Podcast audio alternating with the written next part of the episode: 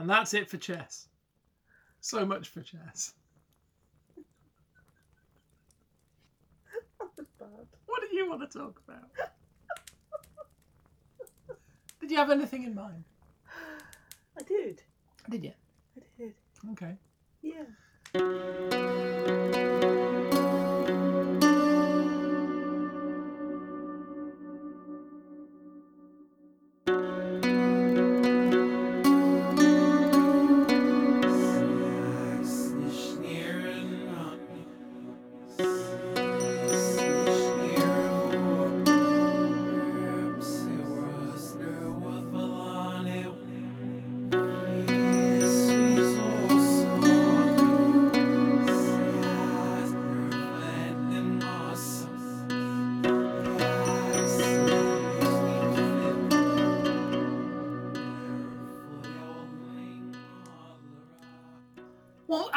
Of all, shall we just let people know that this is, in fact, a Frithcast? It is a Frith cast. Hello, lovely listeners. Hello! Welcome around the virtual campfire. Settle in, settle in, settle in. Budge up. Everybody find a nice, comfy space. Wherever you're comfy is all good. Grab a drink of choice. Kettle is on. Biscuit tin is making its way round with the hedgehog guard. Don't put your hand outside the tin, you'll get a handful of prickles. Just make sure you watch where you're putting to get the good biscuits. And Indeed. Leave me a bourbon, please. yeah, that'd be good. And all that. And yeah, settle in around the virtual campfire. hmm So, before we start, I am half your hosting team. My name is Suzanne Martin. I'm a heathen with a head full of mostly stuff. Mostly stuff. A a wide variety. Yeah, A selection. too wide. A, It's like a selection box of knowledge, and then you're just left with all the boring bits. I was going to say, like, like one of them sort of biscuit party boxes. Yeah. Yeah. I've Um, opened those. There's no party in them, just biscuits. well, it's like last last time we were talking about fun sized Mars bars, What's those Mars bars? glum sized because they're so Glump small. size Mars bars. Um, Glump size Mars bars. I am the other half. Because you can just glump them in one go. You can. Yeah. I am the other half of your hosting team. My name is Kate, and I am not a heathen, uh, although I consider myself heathen friendly, um, and indeed heathen married. Hooray! Um, Wait. No, no, that's okay. It's me, isn't it? it's to you. Yes. Yeah, That's yeah. good. I was just wondering there. Yeah, no, it's fine. It's all Good, good. cool. Okay. Carry on. Um, and but but mostly I I mean I have a I have a head full of Star Trek trivia, and I'm here because this is where I live. So And you're a coffee powered druid. I am a coffee powered druid. That's true. In fact, I have my coffee right here. We have our coffees ready to go. So before we get started, and we're going to go on a bit of a mental zoom around tonight, but before we get started tonight, we just wanted to say a great big warm Frithcasty welcome in only the way the virtual campfire knows how, which is quite unique and What, probably spitting banned in some spitting cultures. embers and crackling. That's the one. Okay. so all the lovely people in Awaken the North, if you are looking for a international, inclusive heathen organisation that is very active, they are on Facebook. You can go and join their public group, and if you like what you see, there is a members group as well. They are also on Discord. So yeah, give them a check out, see what you think. Very much worth it. Hi there, Awaken the North. So, Yes, welcome to episode 139. 139 already. Get in. Only feels like a week. Um, that's since a lie. A week since when? It doesn't feel like a week. I don't know what a week feels like anymore. Who does? What is? What is clock? I do not know. What is I- clock? What I is calendar? Um, I um, I I I believe you had a thing that you wished to discuss I did. in particular this this I evening. wanted to end with the big firework finish of the nature of reality and consciousness, but before we dive into those fabulous waters, I wanted to look at something a little bit different. Okay.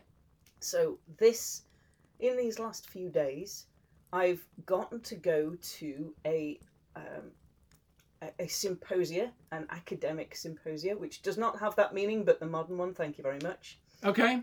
You're Um, gonna have to explain that now. no, no, I'm not.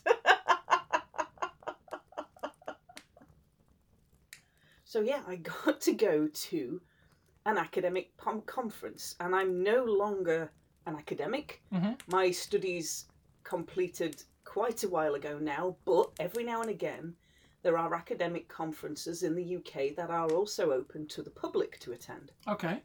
And these are great because I get to go and listen to the latest research from scholars who specialize in an aspect of the Vikings hmm and be able to listen to their current research projects, which is often months or years before the research paper comes out. Yeah. Because they're in the middle of the research, they haven't finished it yet. So I get to go to this particular conference, which is uh, is free, and go along and listen to the stuff. And it tends to. I was sort of reflecting on it after I went and thinking, well, this is actually quite a big part of my faith practice. Yeah.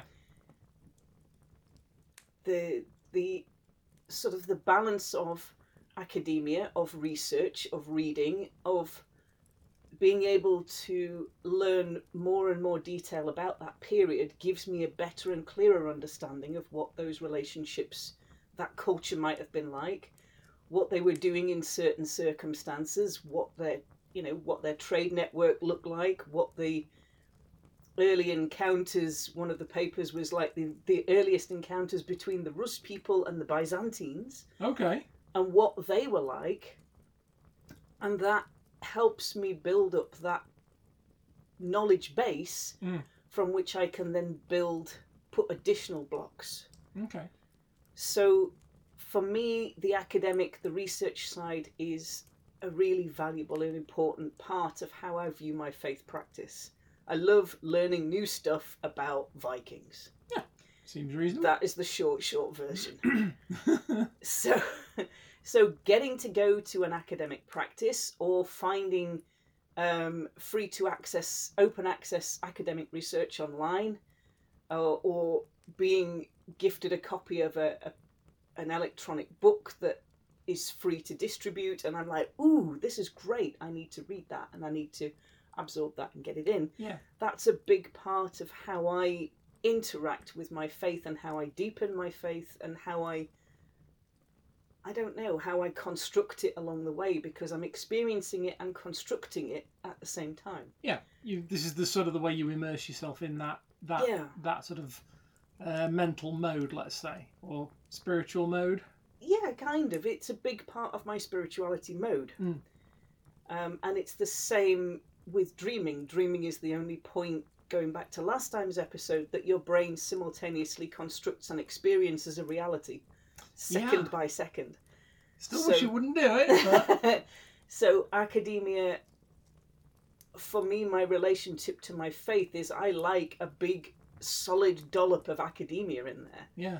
Because that helps me understand and deepen my understanding of the various groups of people of their activities of their responses to certain things that are going on their trade networks their culture their values all helps me build up a picture of what's important in their faith Mm. which I can then use in the modern era to say, right, which of those values come through to where I am now? Not all of them do. Although, I mean, I don't want to. I don't want to sort of be preempting what you might well be about to talk about. Um, but we obviously we have the myth cycle, Yes. um, so we know sort of who the gods were, and we know some of the things that they Give or did. take, and, yeah, yeah. You know, uh, we have the Eddas, Yes. The sagas. the sagas. All of these things were written at, at different times in different places and so forth. Yep. And and and in in that respect, I'm going to make a very uh, potentially quite sensitive comparison. I apologise if you know I'm going too far, but um, it, it sort of puts me in mind of if you're going to use those as a sort of a scriptural base. Um, I guess it's not dissimilar to the Bible in Hmm. that it's compiled from text written by a number of different authors over a quite a potentially quite a long period of time. I mean, Yeah, the Bible's like 64 different books yeah. in so one binding, so that's you know handy reference copy of all these Yeah. 64 books in one place. um, lots of different authors, lots of different time periods. Yeah, Um, difficult to tell whether somebody was like a direct witness to something or whether they were telling a story that they'd been told who'd been told it by somebody else or what have Yeah. you.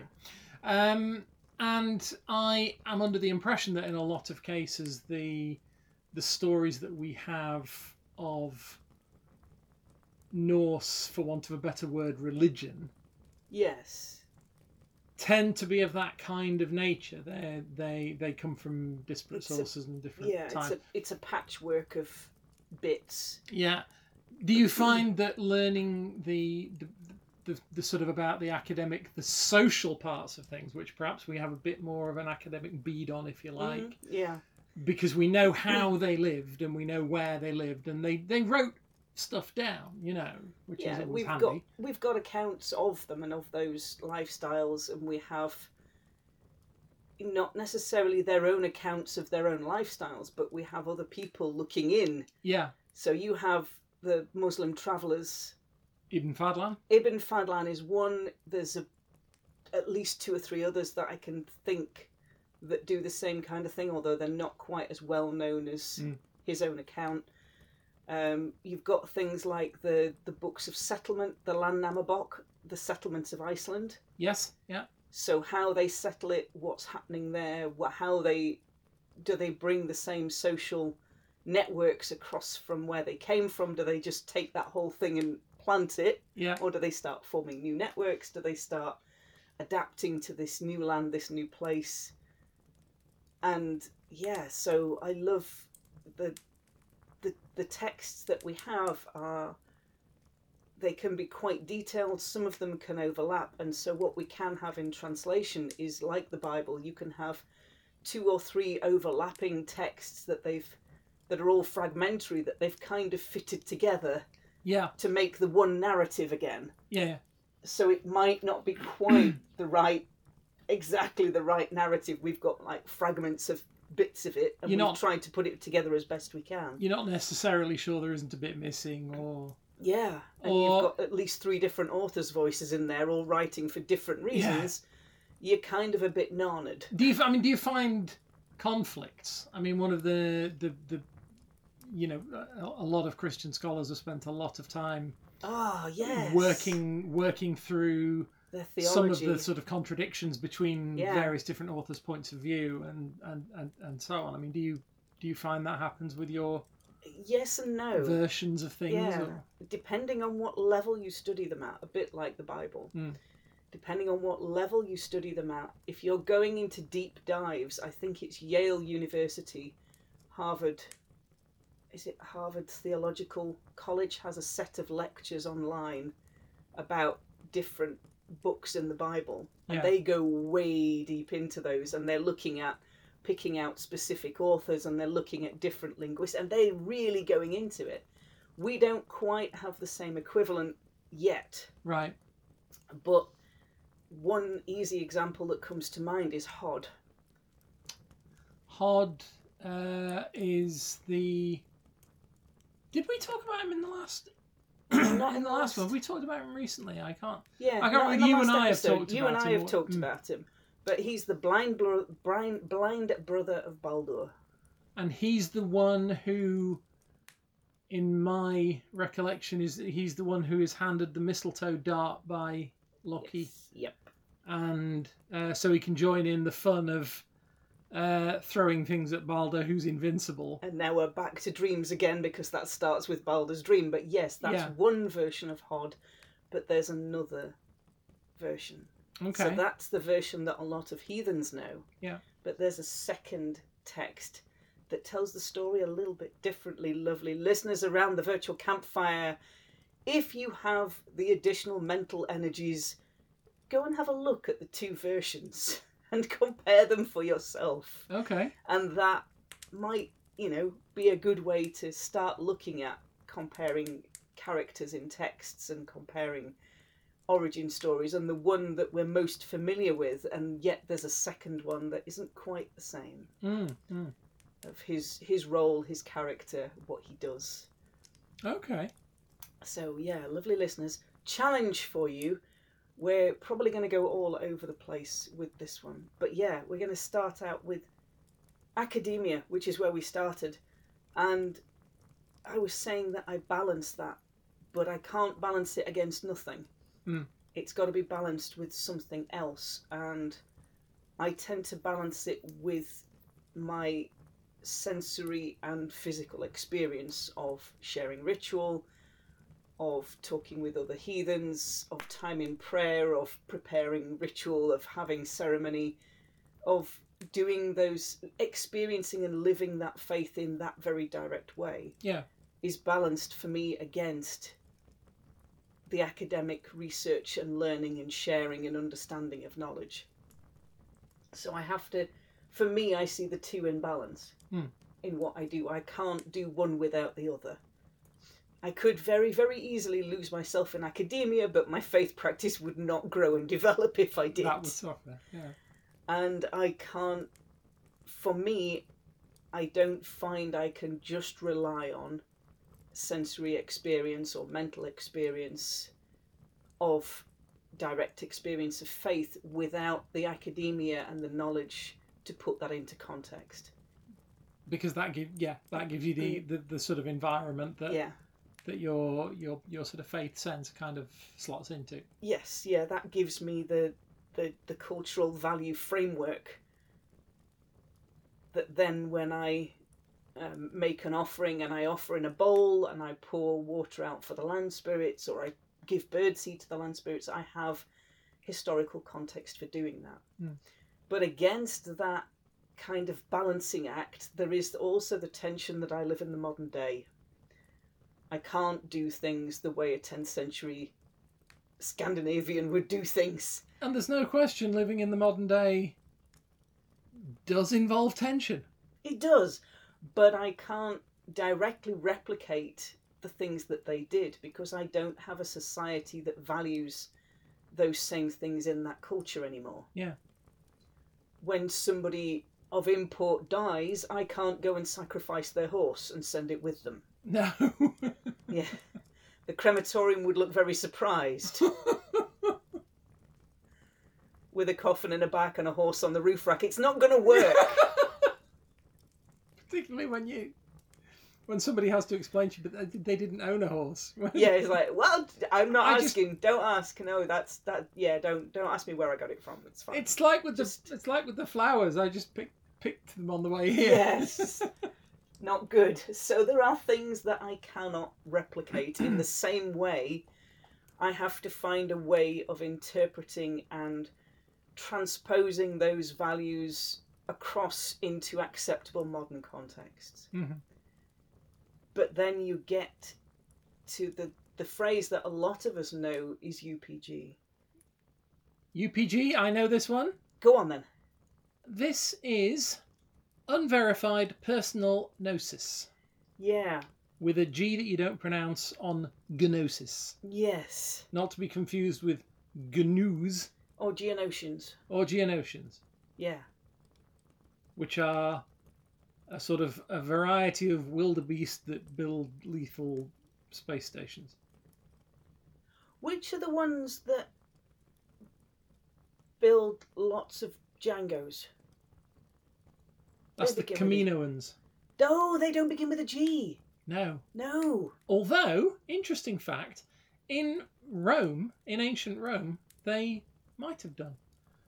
Because in ancient Rome, oh, they didn't have a, Romans didn't have a K. They didn't have a letter K. They only had a a C. What in British primary schools you get taught uh, is called the curly cur, as opposed to the kicking cur. My God, you've just brought up memories that are 40 years old. Yeah, oh! there you go. Yeah.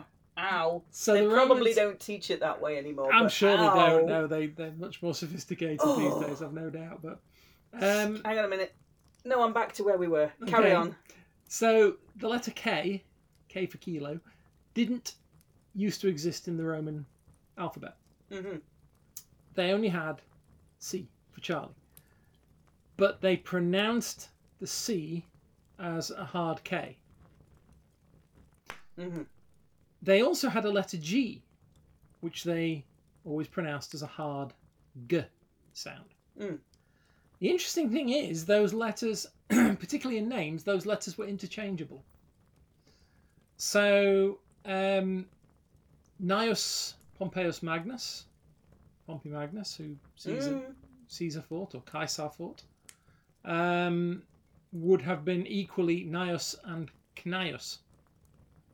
Um, so the Kaminoans wouldn't have had a K, hmm they would have had uh, a C, hmm and it would have been pronounced still pronounced Kaminoans unless you pronounced it Gaminoans, in which case they'd get confused with the Gamorreans, and we're in a different kind of trouble.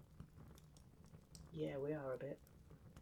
What were we talking I about don't remember, again? but that's okay.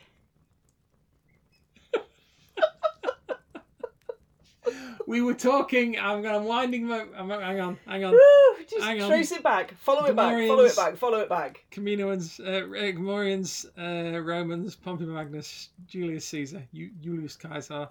Um, But in uh, Jehovah, I begins with a J. Yes! Don't tread on the J tile. Don't, don't Um, go towards the light. it's so beautiful. Bonk. Um, and eventually we come back to Kaminoans, we come back to Geonosians, we come back to Gnus, we come back to unverified personal gnosis. Thank you very much. I am in awe.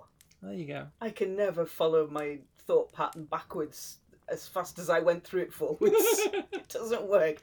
Unverified personal gnosis. Tell us about it. What is it? Okay, so unverified personal gnosis is a term that you will often see in uh, paganism more broadly, actually. Will generally tend to use it for uh, as a, a phrase for your own personal experience. So, when you are maybe discussing things uh, in a, a, a group, at a moot, at a kindred, at a grove, uh, at a coven or you're discussing things online, it's generally etiquette to mark the parts that are your own personal experience with UPG Okay. so that they can be distinguished from aforementioned academic book understandings. Yeah. Okay.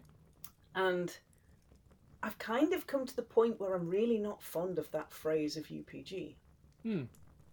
Not because I don't feel that there needs to be a distinction between personal experience and academic exploration, but because for me, I think there needs to be more weight put on personal experience. Okay. It's not unverified. It's my own personal experience. It is valid. Mm. It is visions. It is portents. It is dreams. It is omens. It is, you know, if you have a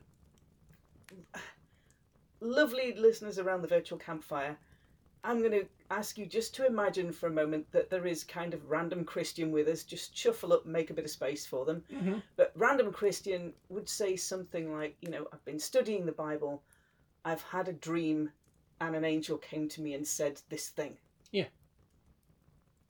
And that to me is generally given more weight than a pagan community will give somebody saying unverified personal gnosis. All of our faith is unverified personal gnosis. All of it. Yeah. I mean, I, I, even like 10th century Scandinavians, it's their own personal experience which somebody wrote down and it's managed to transcend into academia of somebody's personal account of what happens when. but it started out as It started out an individual personal experience. an individual personal experience. So Hmm. for me, there needs to be another phrase for that that has less negative connotations and dismissal as UPG has. Oh well, you know, I had a vision of you know, a raven and they told me a message. Oh well, that's just unverified personal gnosis. I'm I'm dismissing that in favor of weighting towards academia. that I think is the thing is is the the issue is the issue is the connotation of the word. Um, I mean, even personal gnosis would be would be okay. I mean, gnosis is knowledge. Yes. Basically, Personal, it's a, it's personal experience, personal knowledge. knowledge and understanding is the, This- is, is the meaning of, of the word as I as You I know, understand it. I think it's Greek. I went into trance and this was my vision. Yeah. So if you want to say I've had, I have personal gnosis relating to da da da, fine. Mm. But slapping unverified on the front kind of flags this as it, it, it almost connotes It can we don't automatically- believe this. Yeah, it can automatically be dismissed because it's uh, the, how I've seen this used, especially um, when it goes up against academic sources. Mm. Oh well, we're going to believe the academia and dismiss. Well, I had a message from, you know, Fulla came to me and gave me this task. Yeah. Oh well, no, Fulla doesn't do that in the academic sources. Therefore, your experience is invalid. It's like no, it's it is valid. Yeah. And so then your thoughts go deeper into what is reality, and where does that? We each have our own individual perception of what reality is, and our own individual experiences inside our faith Yeah. but what are they what is what is our relationship to reality and that our faith is part of that bigger picture Well, I mean, as you as as I don't know whether you know. Um, you might. Our our listeners might not. I don't know. 139 episodes. They might have picked it up by now. yeah Um, I mean, this is the kind of question that interests me enormously. What what is the nature of things? I mean, we're all interested in this to, to some degree. I'm not I'm not I'm not professing any. I don't pretend to be a, a proper philosopher or anything like that. But when we are talking about things like, I, I tend not to be dismissive of, say, paranormal experiences. Um, bring it away from from inverted commas religion for a, a, a second or two. You know, somebody tells me, if somebody tells me in all seriousness that they saw a UFO, we're supposed to call them UAP now. really Yeah, unidentified aerial phenomena. Okay Um, i did not know this this is a thing in the UFO community, yeah. Um, but um, or the UAP community, I suppose. Um, but people tell me in in all earnestness that they have seen a UFO, they've seen a ghost, they've seen a cryptid, or what have you. yeah how do I am not that from a vision or a dream of a god or a message from a raven or a Well, exactly. I am not inclined to dis- trance how do you Yeah, I'm not inclined to dismiss that simply on the basis that science tells me that those things don't exist. Now, whether or not that thing has an objective reality or not, Oof. that is, see i love me some science I tend to be very. I, I love science. I'm, I'm I am absolutely fascinated. I'm very very respectful of science. I'm very respectful of the scientific method to the point where, yeah, I get into arguments with with uh, people who are promoting particular particular religious points of view, especially when I think they're damaging. Um, I'm, I'm not going to call anybody out specifically, young Earth creationist, um, but um, you're all right there dear do you want a drink I'm fine, flat earthers. but um, you know there are a reality somebody's reality is an individual experience it has to be because it is Right. all about how the brain interprets stimuli coming coming in from outside So that's like somebody's faith being an individual personal re- experience because it has to be. Yeah.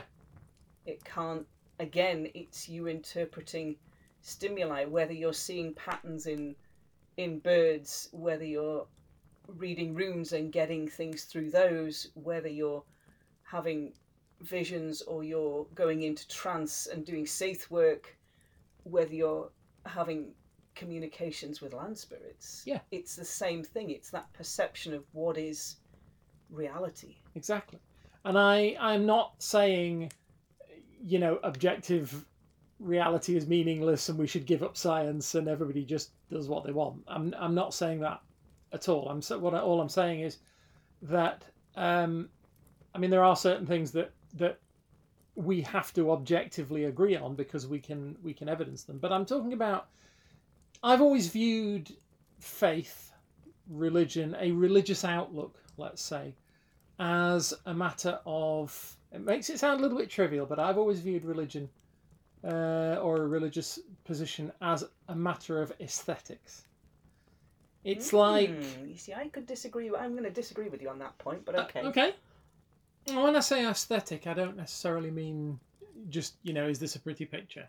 Yeah. But it's what I mean is just as like you and I might go and look at a painting, and you'll look at it and maybe appreciate the, the, the high art and the you know you'll see it as a great masterpiece where I might look at it and, and, and think I, I don't get it. Mm. It doesn't do anything for me.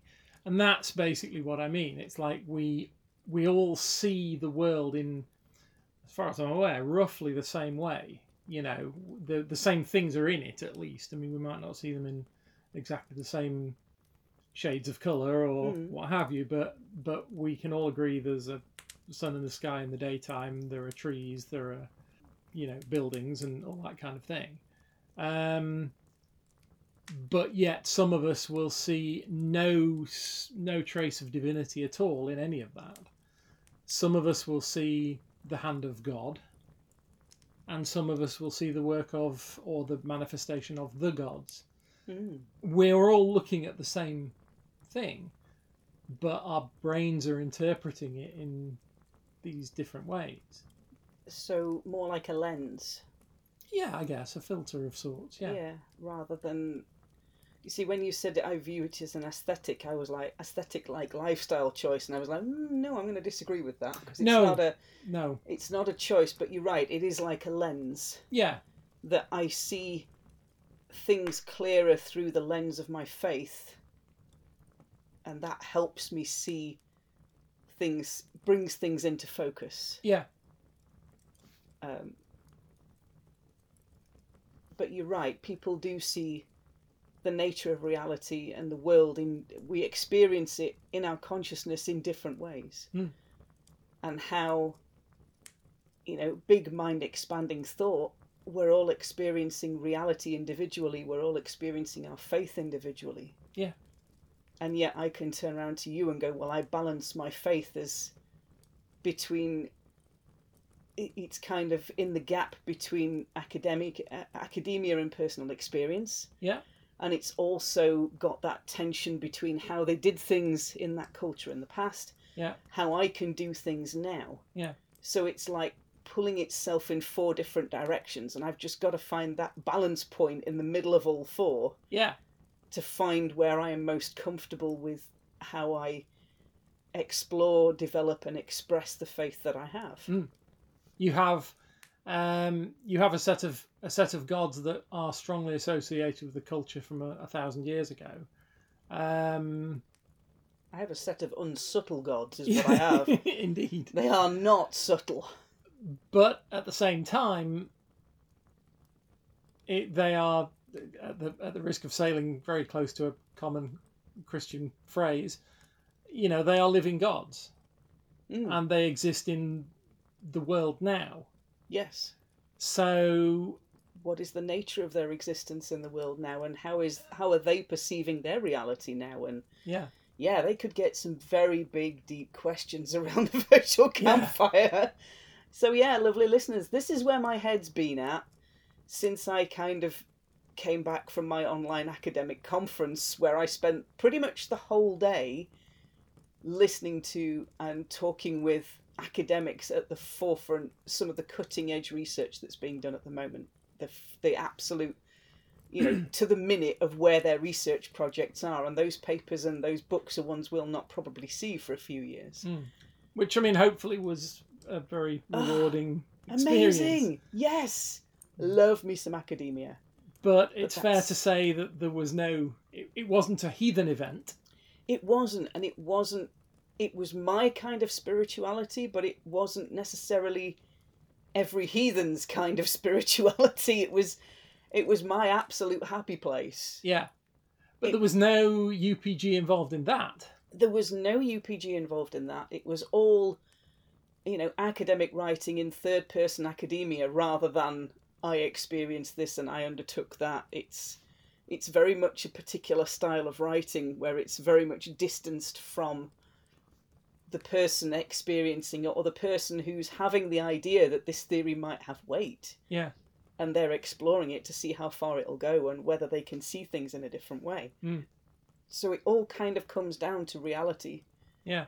and how much coffee we've got left in the pot and exactly how late it is around the virtual campfire wherever you are listening to this because these kind of questions where you sit and ponder the nature of reality these are conversations that can go on well into the night they can indeed.